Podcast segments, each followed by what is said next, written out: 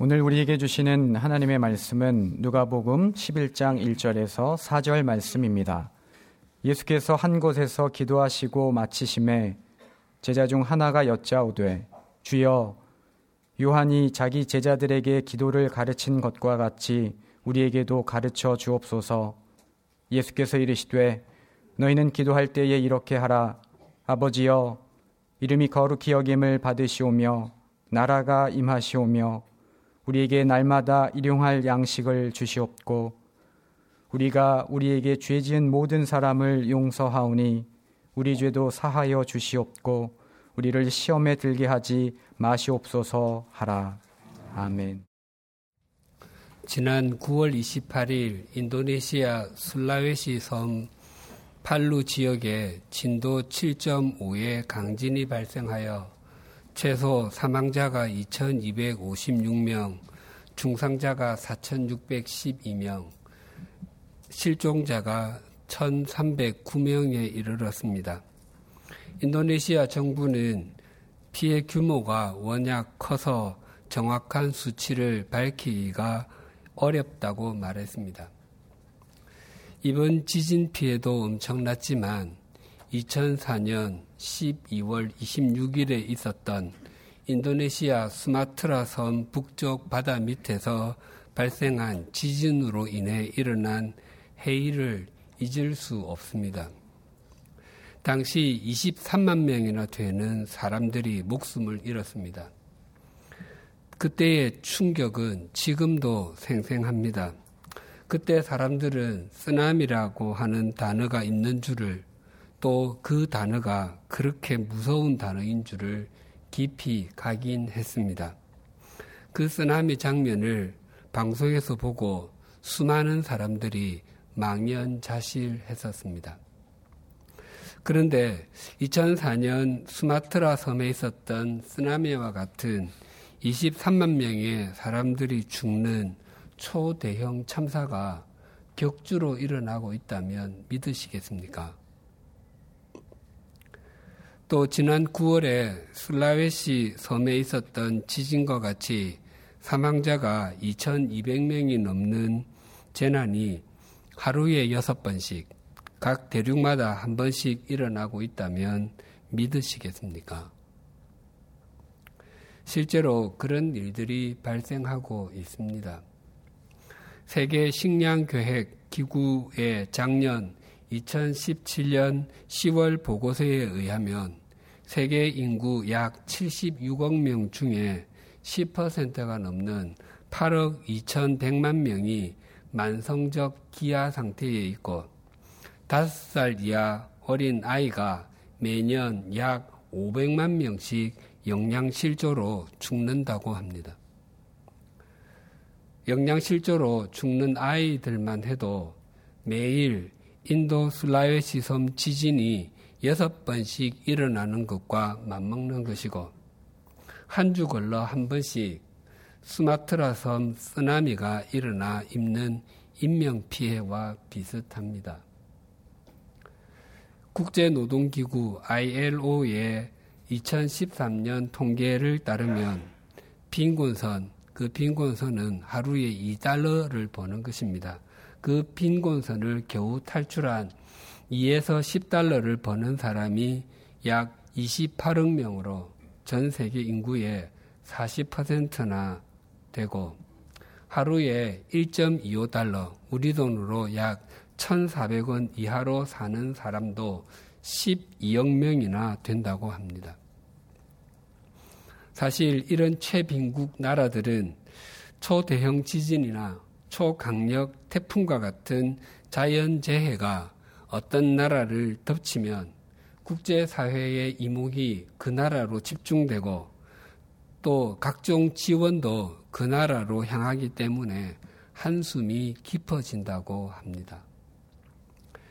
우리 사회의 최고의 하두도 한반도 평화와 더불어 경제입니다.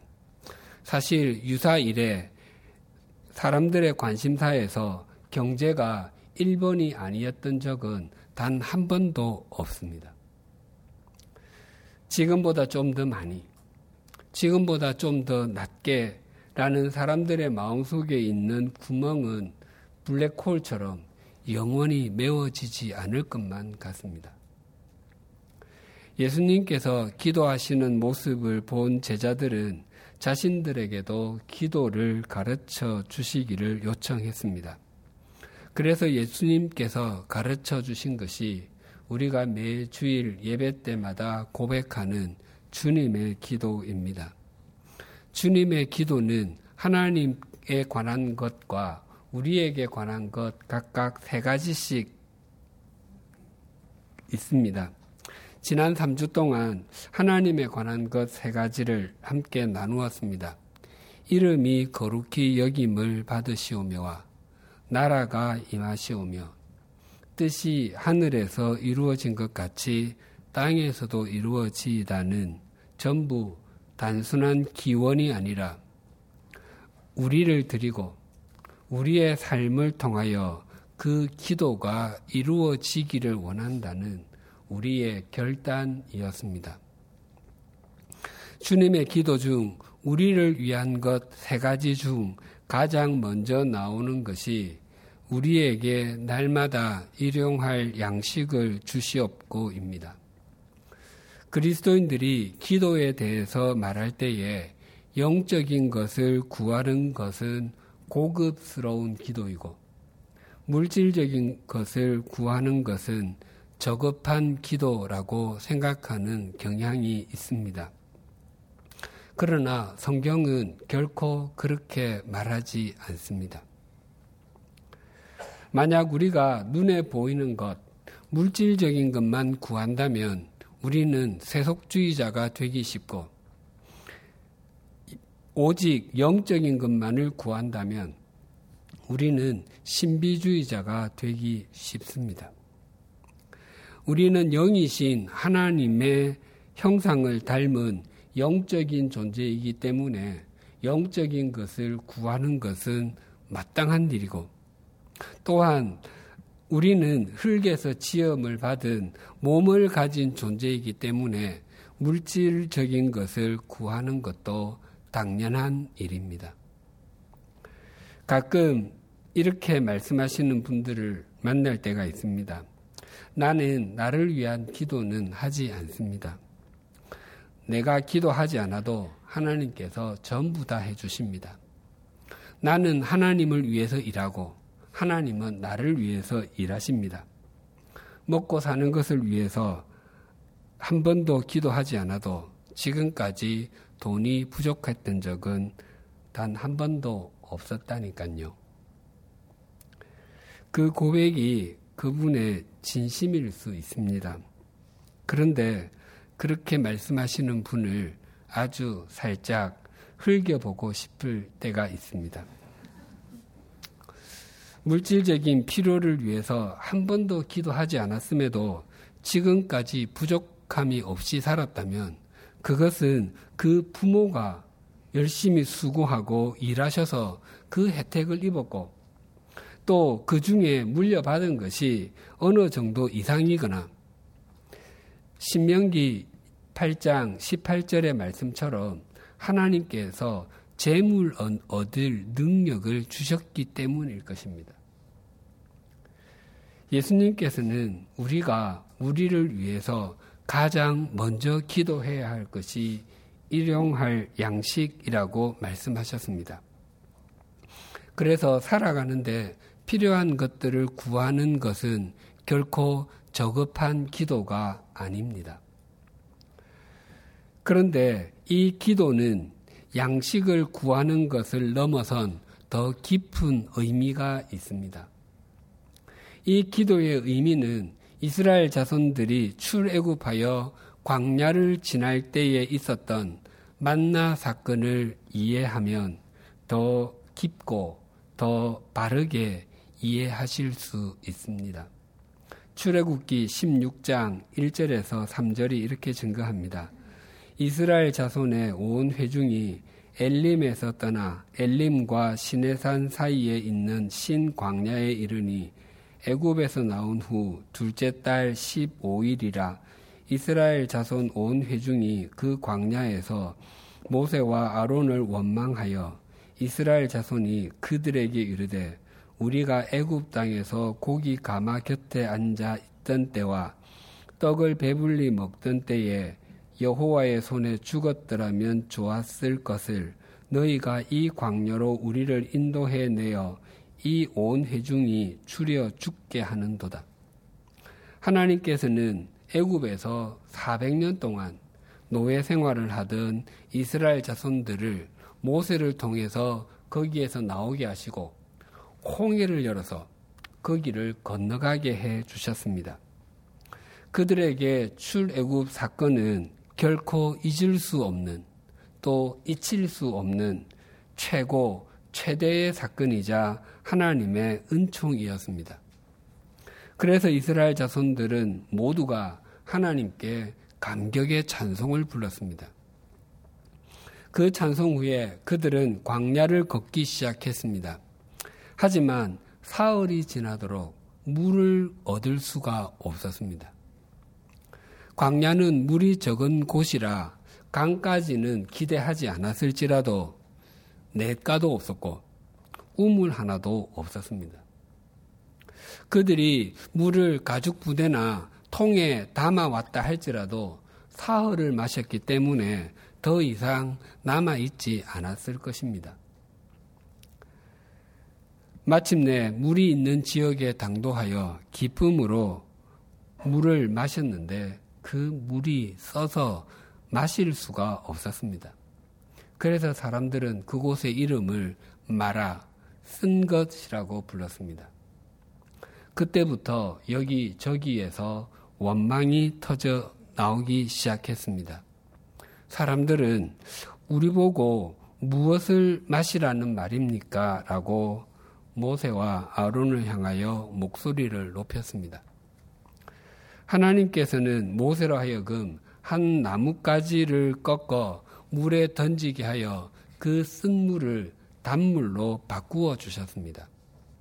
그리고 이스라엘 자손들이 엘림에 이르게 되었을 때는 열두 개의 샘물에서 물을 마시게 해 주었고 칠십 그루의 종려나무 아래에서 쉬게 해 주셨습니다.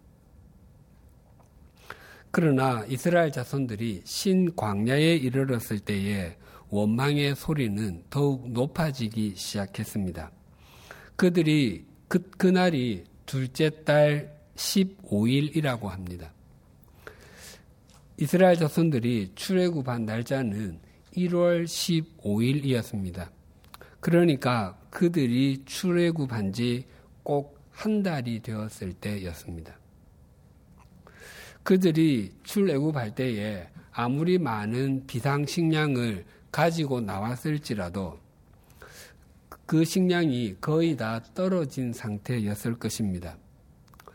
홍해를 건너는 것과 같은 은총이 한 달이 지나자 아무것도 아닌 것처럼 되고 말았습니다.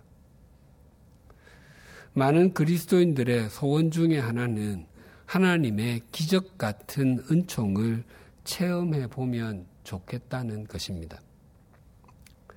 그러나 기적 같은 일은 사람을 변화시켜 성숙하게 만들지 못합니다.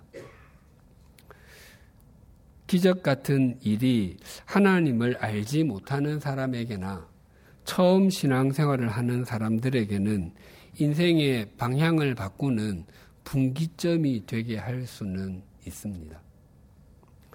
눈에 보이는 것이 전부인 줄 알고 달려온 인생이었는데 또 내 인생을 내가 책임져야 하고 죽음 이후에는 아무것도 없다고 생각하며 살았는데 내 인생에 관심을 가지고 계시는 분이 존재하고 나를 사랑하시며 나를 인도해 주시는 분이 존재하게 하고, 하고 있다는 것을 인식하게 되는 것은 굉장히 중요한 깨달음이기 때문입니다. 사람은 기적 같은 일로 변화되어 성숙하지 않고 하나님의 말씀으로만 가능하다는 것을 보여주는 가장 좋은 예가 이스라엘 자손들입니다. 그들은 홍해가 갈라지는 것을 자기 눈으로 본 인류 역사상 유일한 세대였습니다.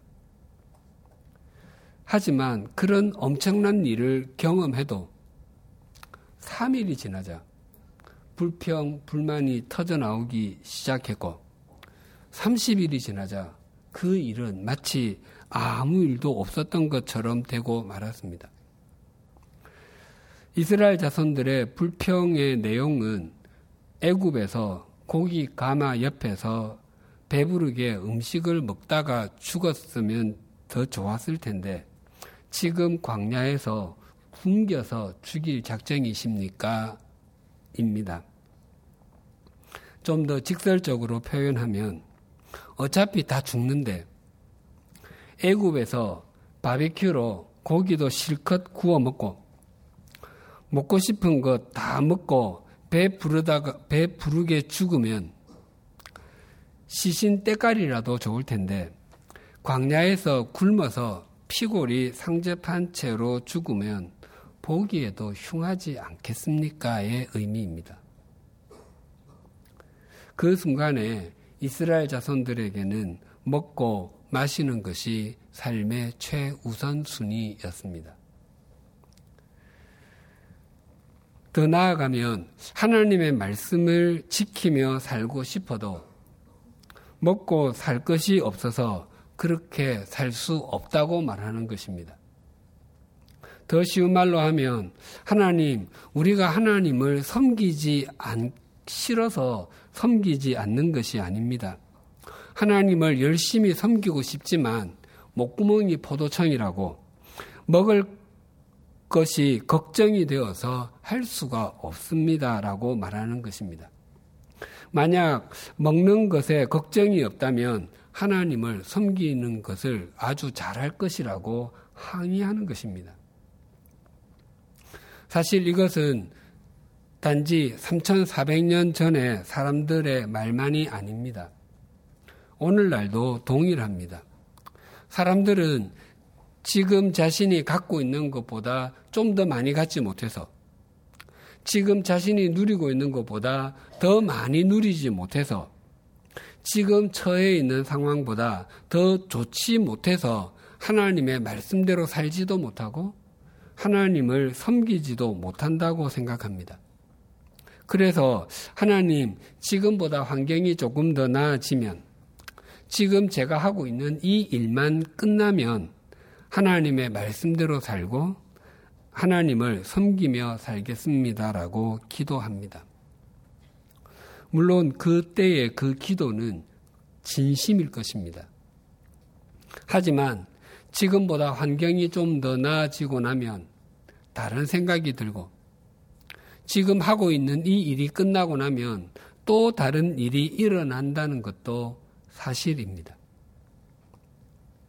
그래서 지금 삶의 자리에서 매 순간 순종하는 사람이 성숙한 그리스도인입니다.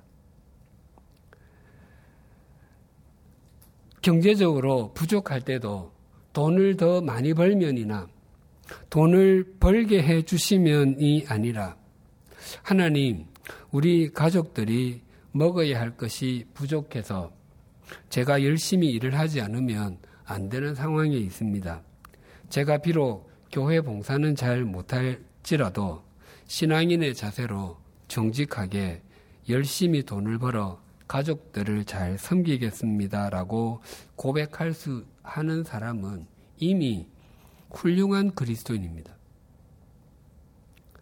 또한 자녀나 본인이 수험생이나 취업 준비생이 되었을 때도 원하는 학교에 합격만 하면이나 원하는 직장에 들어가기만 하면이 아니라, 하나님, 이번에 제 아이가 수험생이 되었습니다. 이때는 제 아이의 마음이 아주 가난할 때입니다. 이 기간에 하나님을 인격적으로 하나님과 인격적으로 동행하고 하나님이 어떤 분이신지를 잘 알려주고 싶습니다. 그 일을 위해서 제가 바른 믿음과 바른 가치관을 갖고 잘 돕게 해 주십시오 라고 기도하는 것과, 하나님, 제가 시험을 준비하고 있습니다. 이 기간 흔들리는 제 감정에 좌지우지 되지 아니하고 반석이신 하나님께 저를 맡기게 해주십시오. 최선을 다하면서도 그 과정과 결과를 하나님께 맡김으로 하나님을 깊이 의뢰하는 믿음을 배우게 하여 주십시오. 와 같은 고백을 하는 부모와 청년은 이미 성숙한 그리스도인입니다. 신앙생활은 심겨진 삶의 자리를 빠져나가려는 핑계가 아닙니다. 또한 신앙생활은 하나님과 맺으려는 거래도 아닙니다. 신앙생활은 심겨진 삶의 자리에서 하나님을 목적으로 삼고 신실하게 걸어가는 것입니다. 먹을 것이 없어서 하나님의 말씀을 지킬 수 없다는 이스라엘 자손들의 핑계에 하나님께서 이렇게 말, 말씀하셨습니다. 출애굽기 십육 장 사 절입니다. 그때에 여호와께서 모세에게 이르시되 보라 내가 너희를 위하여 하늘에서 양식을 비같이 내리니 백성이 나가서 일용할 것을 날마다 거둘 것이라 이같이 하여 그들이 내 율법을 준행하나 아니하나 내가 시험하리라. 이스라엘 자손들의 원망에 하나님의 속이 몹시도 상하셨습니다. 그래서 말씀하셨습니다. 너희가 먹는 것 때문에 내 율법의 말씀을 지키지 못한다고 하는데 그것이 사실인지 아닌지 확인해보자. 내가 매일 너희의 양식을 먹을 양식을 책임질 것이니까 그 양식이 충분하면 말씀대로 사는지 확인해 보자고 하셨습니다. 그래서 주신 것이 만나입니다. 그 후로 하나님께서는 사십 년 동안 만나를 내려주셨습니다. 만나를 처음 대할 때 이스라엘 자손들의 반응이 이러하였습니다. 출애굽기 십육 장 십삼 절에서 십팔 절입니다. 저녁에는 메추라기가 와서 진에 덮이고 아침에는 이슬이 진 주위에 있더니 그 이슬이 마른 후에 광야 지면에 작고 둥글며 서리같이 가는 것이 있는지라. 이스라엘 자손이 보고 그것이 무엇인지 알지 못하여 서로 이르되 이것이 무엇이냐 하니 모세가 그들에게 이르되 이는 여호와께서 너희에게 주어 먹게 하신 양식이라. 여호와께서 이같이 명령하시기를 너희 각 사람은 먹을 만큼만 이것을 거둘지니 곧 너희 사람 수요대로 한 사람의 한 오멜씩 거두되 각 사람이 그의 장막에 있는 자들을 위하여 거둘지니라 하셨느니라. 이스라엘 자손이 그같이 하였더니 그 거둔 것이 많기도 하고 적기도 하나 오멜로 되어 본즉 많이 거둔 자도 남음이 없고 적게 거둔 자도 부족함이 없이 각 사람은 먹을 만큼만 거두었더라. 하나님께서 이스라엘 자손들에게 양식을 책임져 주시겠다고 말씀하셨을지라도 그들은 처음에는 그 말의 의미가 무엇인지 잘 몰랐을 것입니다. 아침에 일어나 보니 천막 주변 땅에 흰 서리같이 내린 것이 동글동글하게 생긴 것이 보였습니다. 사람들은 그 광경을 보고서 놀라서 서로 말하기를 이것이 무엇이냐라고 했습니다. 이것이 무엇이냐가 히브리 말로 만나입니다. 그래서 그 이름이 만나가 되었습니다. 모세는 이스라엘 자손들에게 가족의 수대로 한 오멜씩 거두라고 했습니다. 한 오멜은 약 이 점 삼사 리터입니다. 그런데 그것을 가지고 먹었더니 모자라지도 않고 남지도 않은 딱 하루 분량이었습니다. 그런데 이스라엘 자손들 중에는 하나님을 믿지 못한 사람들이 있었습니다. 하나님께서 오늘은 이 만나를 내려주셨지만 내일은 잊어버리시고 내려주지 않으신다든지 아니면 하나님의 마음이 변하셔서 내려주시지 않는 일이 발생하면 어떡하지 하는 염려하는 마음으로 더 거두어 놓은 사람들이 있었습니다. 출애굽기 십육 장 이십 절입니다. 그들이 모세에게 순종하지 아니하고 더러는 아침까지 두었더니 벌레가 생기고 냄새가 난지라 모세가 그들에게 노하니라. 다음날 아침에 된, 아침이 되니 만나에 벌레가 생기고 냄새가 나서 먹을 수가 없었습니다. 만나는 꼭 하루분 분량이었습니다. 물론 안식일에는 만나가 내리지 않았기 때문에 그 전날에는 이틀씩 치 분량을 거두어야 했습니다. 그러므로 만나의 의미는 단지 먹을 것이 아닙니다. 내게 물질을 공급해 주시며 내 생명을 유지하게 해 주시는 분이 누구신지를 알라는 것이 의미입니다. 이스라엘 자손들은 그 만나를 거둔 만나를 볼 때마다 하나님께서 우리의 인생의 주관자가 되시는구나. 그래서 우리는 평생 하나님을 신뢰하며 사는 존재구나를 생각해야 했습니다. 그러나 그들은 그렇게 생각하지 않았습니다. 예수님께서 공생애를 시작하시면서 사십 일 동안 금식을 하셨습니다. 그 금식이 끝이 났을 때 마귀가 다가와서 돌로 땅을 만들어 보라고 유혹했습니다. 그때 예수님께서 이렇게 답변하셨습니다. 마태복음 사 장 사 절입니다.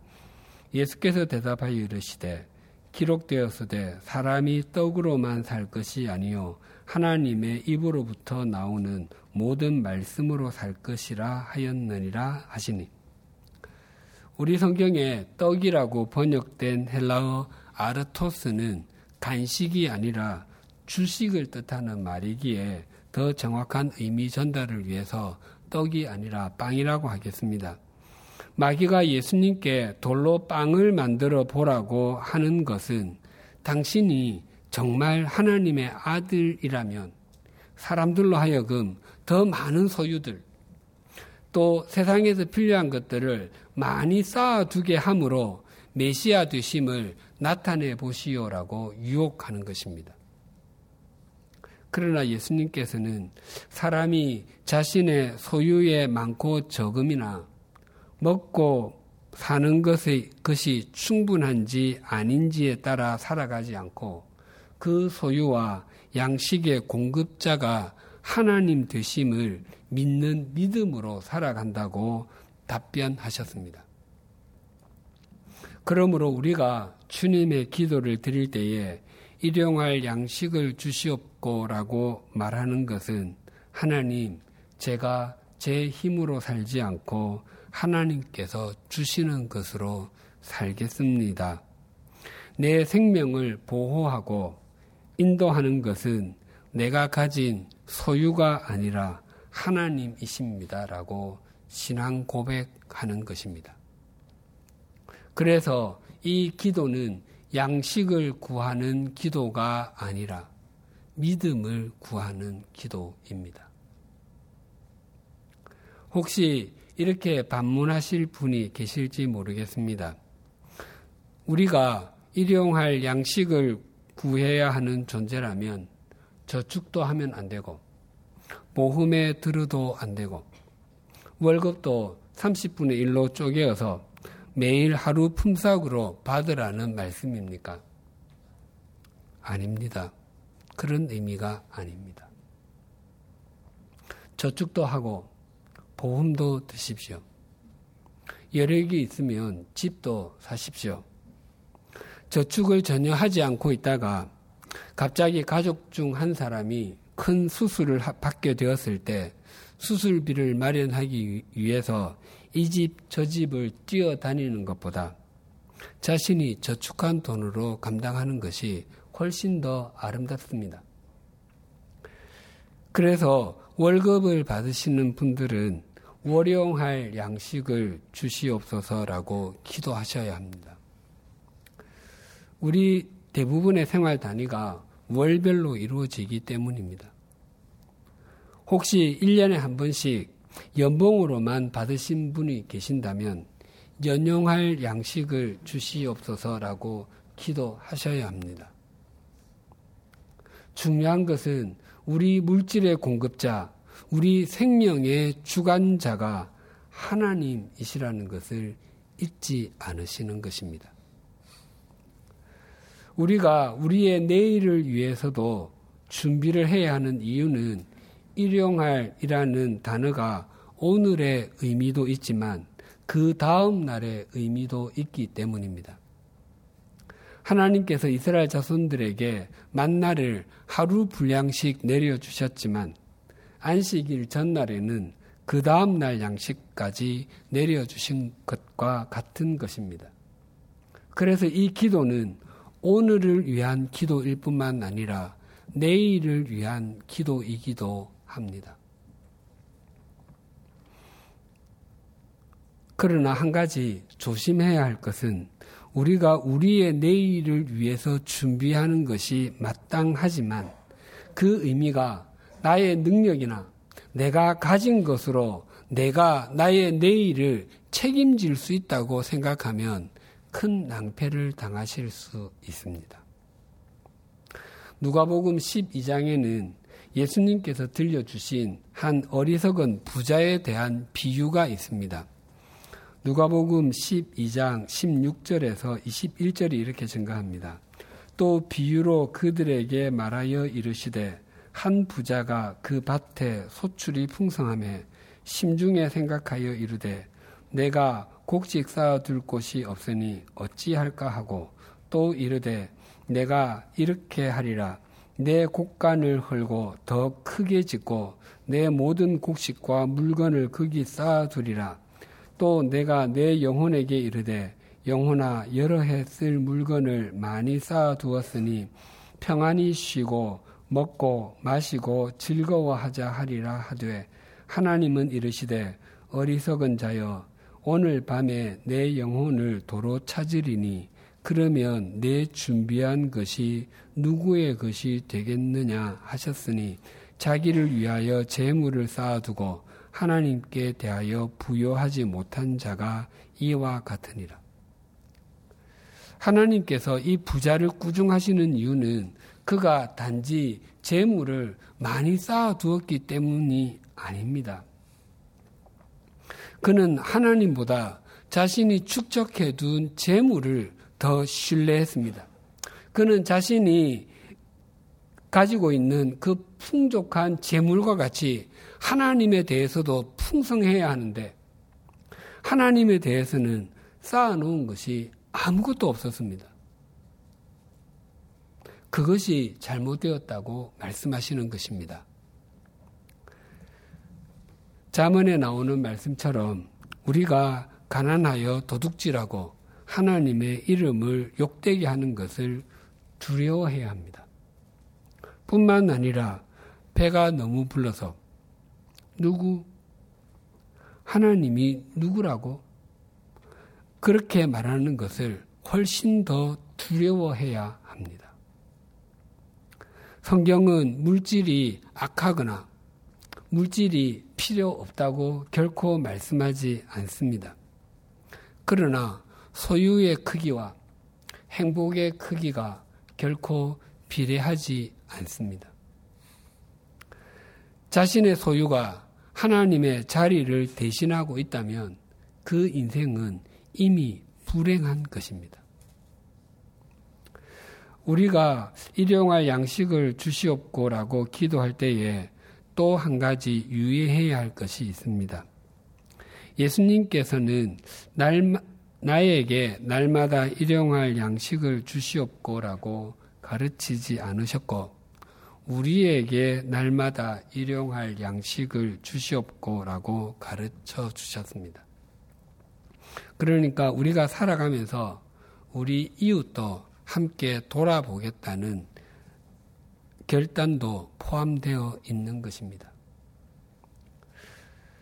우리 교회는 지진으로 재해를 입은 인도네시아 술라웨시 섬 팔루 지역에 구호금으로 오천만 원을 전달했습니다. 그것은 그들도 우리 안에 포함시키는 것입니다. 또 우리 교회에서는 매달 첫째 주일을 나눔 주일로 지키고 생필품을 나누고 있습니다.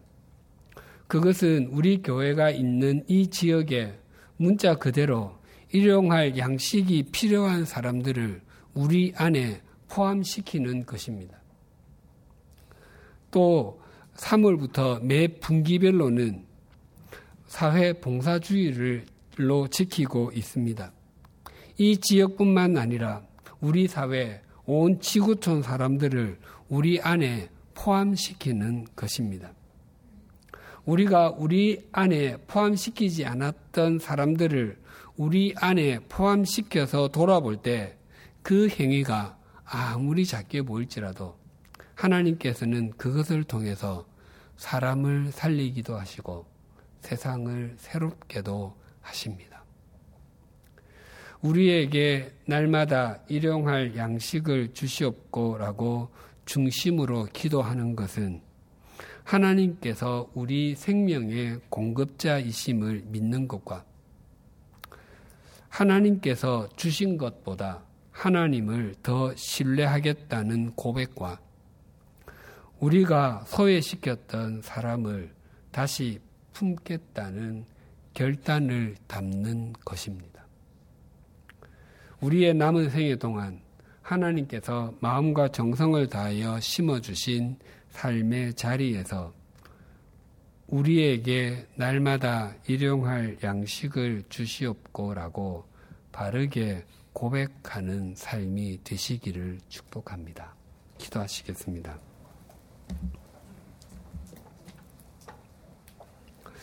하나님 아버지, 오늘도 말씀을 통해서 우리에게 날마다 일용할 양식을 주시옵고라는 기도가 우리에게 필요한 물질을 구하는 것이 아니라 우리의 믿음을 구하는 기도라는 것을 일깨워 주셔서 감사합니다.